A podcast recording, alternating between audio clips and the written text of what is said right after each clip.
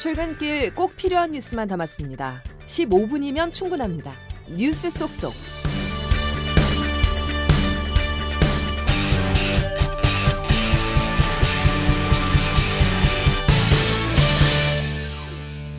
여러분 안녕하십니까? 1월 11일 목요일 CBS 아침 뉴스 김은영입니다. 앞으로 입주한 지 30년이 지난 아파트는 안전진단 없이도 재건축 절차를 밟을 수 있게 됐습니다. 이에 따라 재건축 사업 기간은 상당히 단축될 것으로 보이지만 국토 균형 발전을 가로막는다는 비판도 제기됩니다. 김수영 기자의 보도입니다. 앞으로 재건축 사업 문턱이 크게 낮아집니다. 윤석열 대통령은 어제 주택 분야 민생 토론회에서 이런 방향으로 정책을 개선하겠다고 밝혔습니다. 30년 이상 노후화된 주택은 안전진단 없이 바로 재건축에 착수할 수 있도록 하겠습니다. 지금까지는 재건축을 시작하려면 안전진단에서 위험성을 인정받아야 했지만 앞으로는 주민들의 제안으로 재건축이 첫 발을 뗄 수 있게 됩니다. 정부는 서울의 경우 신속통합 기획까지 적용하면 재건축 사업 기간이 최대 6년가량 단축될 것으로 보고 있습니다. 수도권 재건축 대상 주택 10채 중 2채가 이런 제도의 혜택을 보게 되는데 사업성이 우수한 재건축 단지에 효과가 오를 것으로 예상됩니다. 직방 빅데이터 랩 하명진 랩장입니다. 일개 신도시 양천구 목동 등지에서 정비 사업의 롤모델 역할을 할 선도지구에 관심이 집중될 것으로 예상되는데요. 해당 단지는 소유자의 관심과 자산 가치에 대한 기대가 상당할 것으로 전망됩니다. 다만 부동산 경기가 침체되어 있고 안전진단 완화 등은 법 개정이 필요한 만큼 당장 시장에 미칠 영향은 제한적일 것으로 분석됩니다.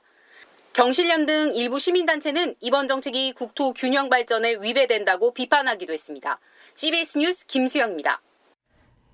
윤석열 대통령이 재개발, 재건축 규제 완화에 이어 소형 주택 보유자는 다주택자 중과 대상에서 빼겠다고 말했습니다.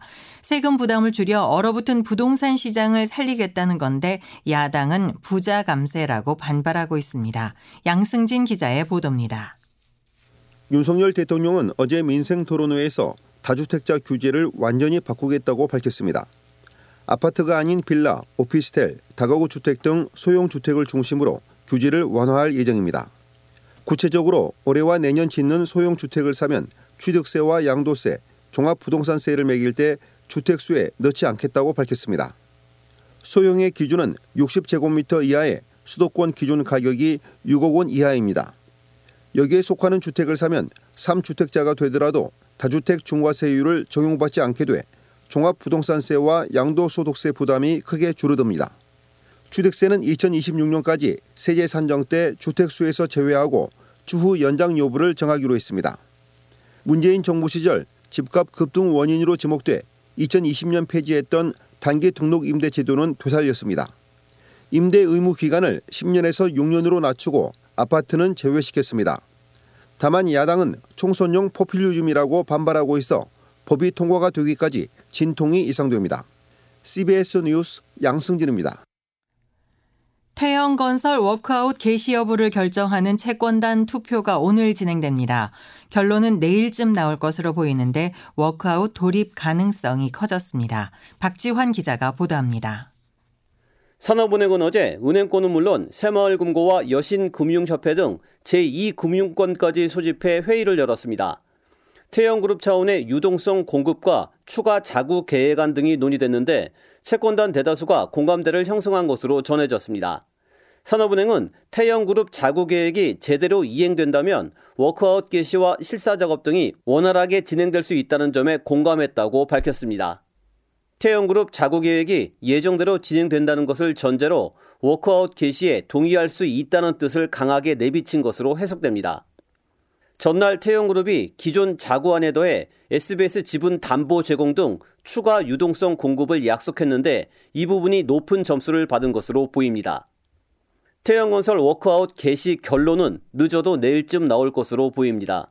다만 워크아웃이 결정되더라도 4월 11일로 예정된 2차 채권단 협의회까지 순항한다는 보장은 없습니다.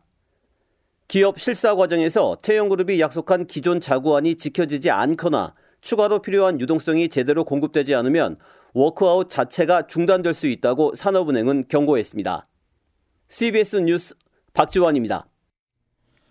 이재명 더불어민주당 대표 피습은 극단적인 정치적 신념과 혐오 때문에 발생한 사건으로 조사됐습니다. 살인미수 피의자는 이 대표가 대통령이 되면 나라가 좌파에 넘어간다는 진술을 남겼고 이른바 변명문에도 극단적인 견해를 확인할 수 있었습니다. 부산 CBS 정혜린 기자가 보도합니다. 부산경찰청은 이번 사건에 대한 최종 수사 결과 브리핑을 통해 피의자 66살 김모 씨가 정치적 신념 때문에 계획 범행을 저질렀다는 결론을 발표했습니다. 구체적으로 이재명 대표의 재판이 연기된 점에 불만을 품었는데 그 원인을 사법부에 있는 종북 세력이라고 지목했습니다. 김 씨는 이 대표가 대통령이 되면 나라가 좌파에게 넘어갈 거라며 살인을 계획한 것으로 조사됐습니다. 부산경찰청 관계자입니다. 피해자가 대통령이 되어 나라가 좌파 세력들에게 넘어가게 되니 이를 저지하기 위해 김 씨는 또 8쪽짜리 메모, 이른바 변명문에도 이 같은 취지의 글을 담은 것으로 확인됐습니다.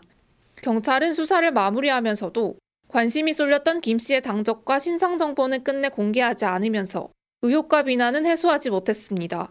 CBS 뉴스 정혜린입니다.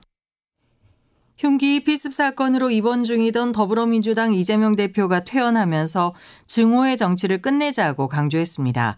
오늘은 이낙연 대표가 민주당과의 결별을 선언합니다. 변희철 기자의 보도입니다. 흉기 피습 8일 만에 어제 서울대병원에서 퇴원한 민주당 이재명 대표.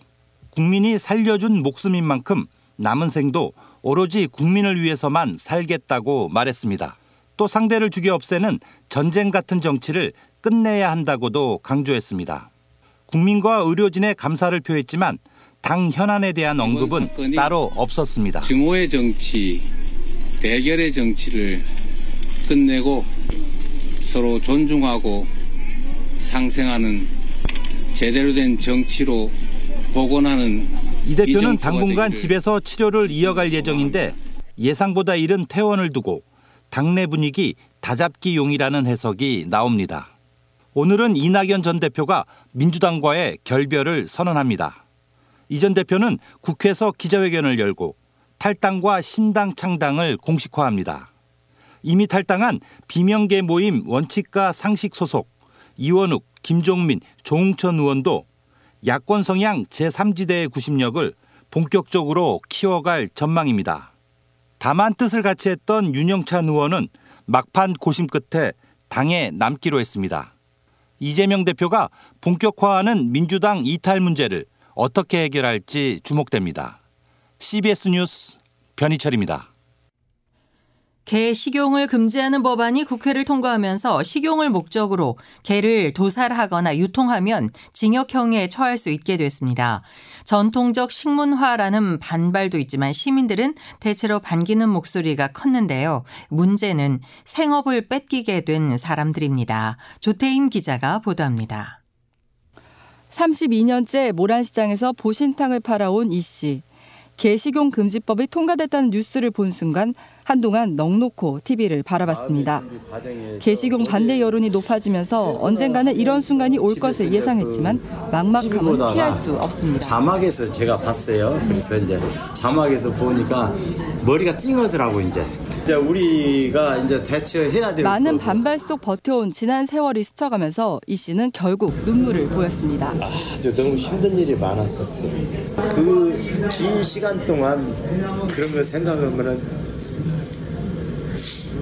이 씨는 보신탕집을 운영하는 상인들 외에도 사육, 도축, 유통을 하는 업주들이 많은데 당장 생업을 잃게 된 만큼 제대로 된 보상이 필요하다고 말합니다. 전환할 수 있게끔 충분히 할 수 있게끔 어, 정부에서 지원책이 꼭 필요하다. 시민들은 법 통과에 일부 반대한다는 의견도 있었지만 대체로 찬성하는 분위기입니다. 개인 취향을 무시하는 것 같은 느낌이 들고 그때 애관용으로 많이 키우잖아요. 그런 그런 것 때문에 라도 이번에 법이 그렇게 넘어갔으면 참 좋은 방법이라고 생각합니다. 88 올림픽 개최를 계기로 불거지기 시작해 36년을 이어온 개식용 논쟁.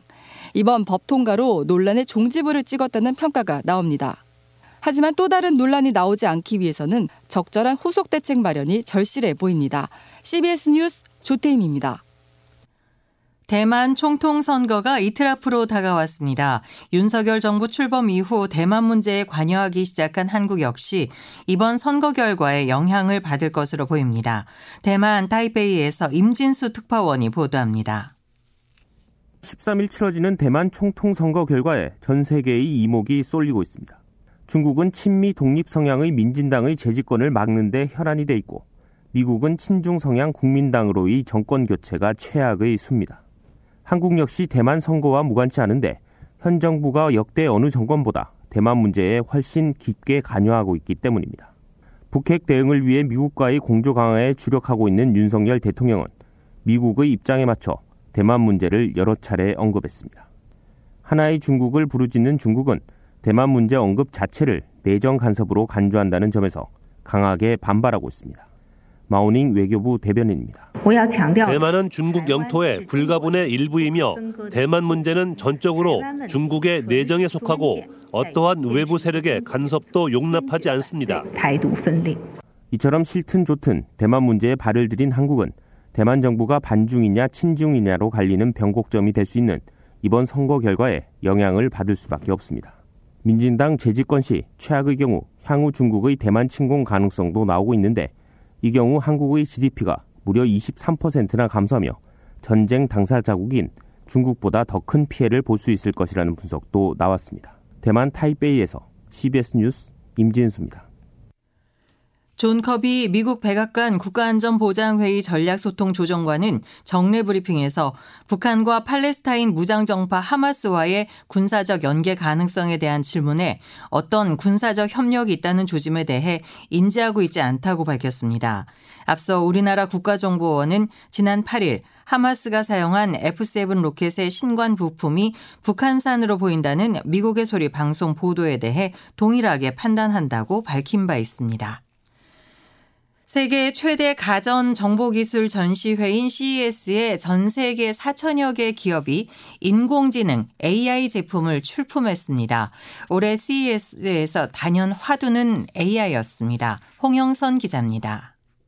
미국에서 열리는 세계 최대 IT 가전 박람회 CES의 올해 키워드는 생활 속으로 들어온 인공지능 AI입니다. 게리 샤피로 미국 소비자 기술 협회장입니다. 1년간 변화한 것은 생성형 AI입니다. 앞으로 보게 될 것은 수천 개의 새로운 비즈니스와 인간을 위한 기회 솔루션입니다.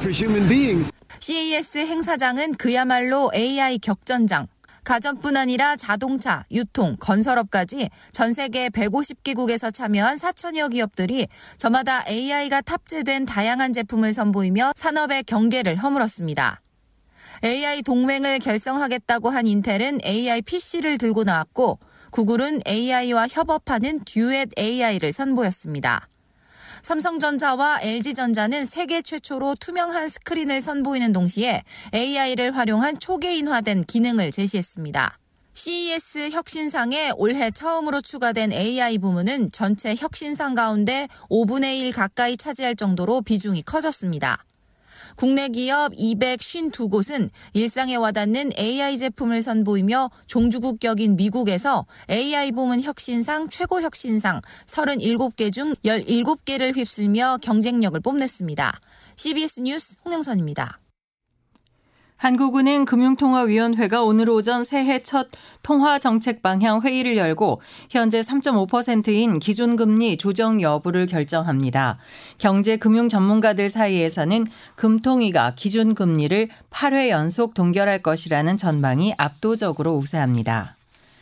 한국계 배우 스티븐 연이 골든글로브 나무주연상을 받은 데 이어 미국 배우 조합상 나무주연상도 누리게 됐습니다.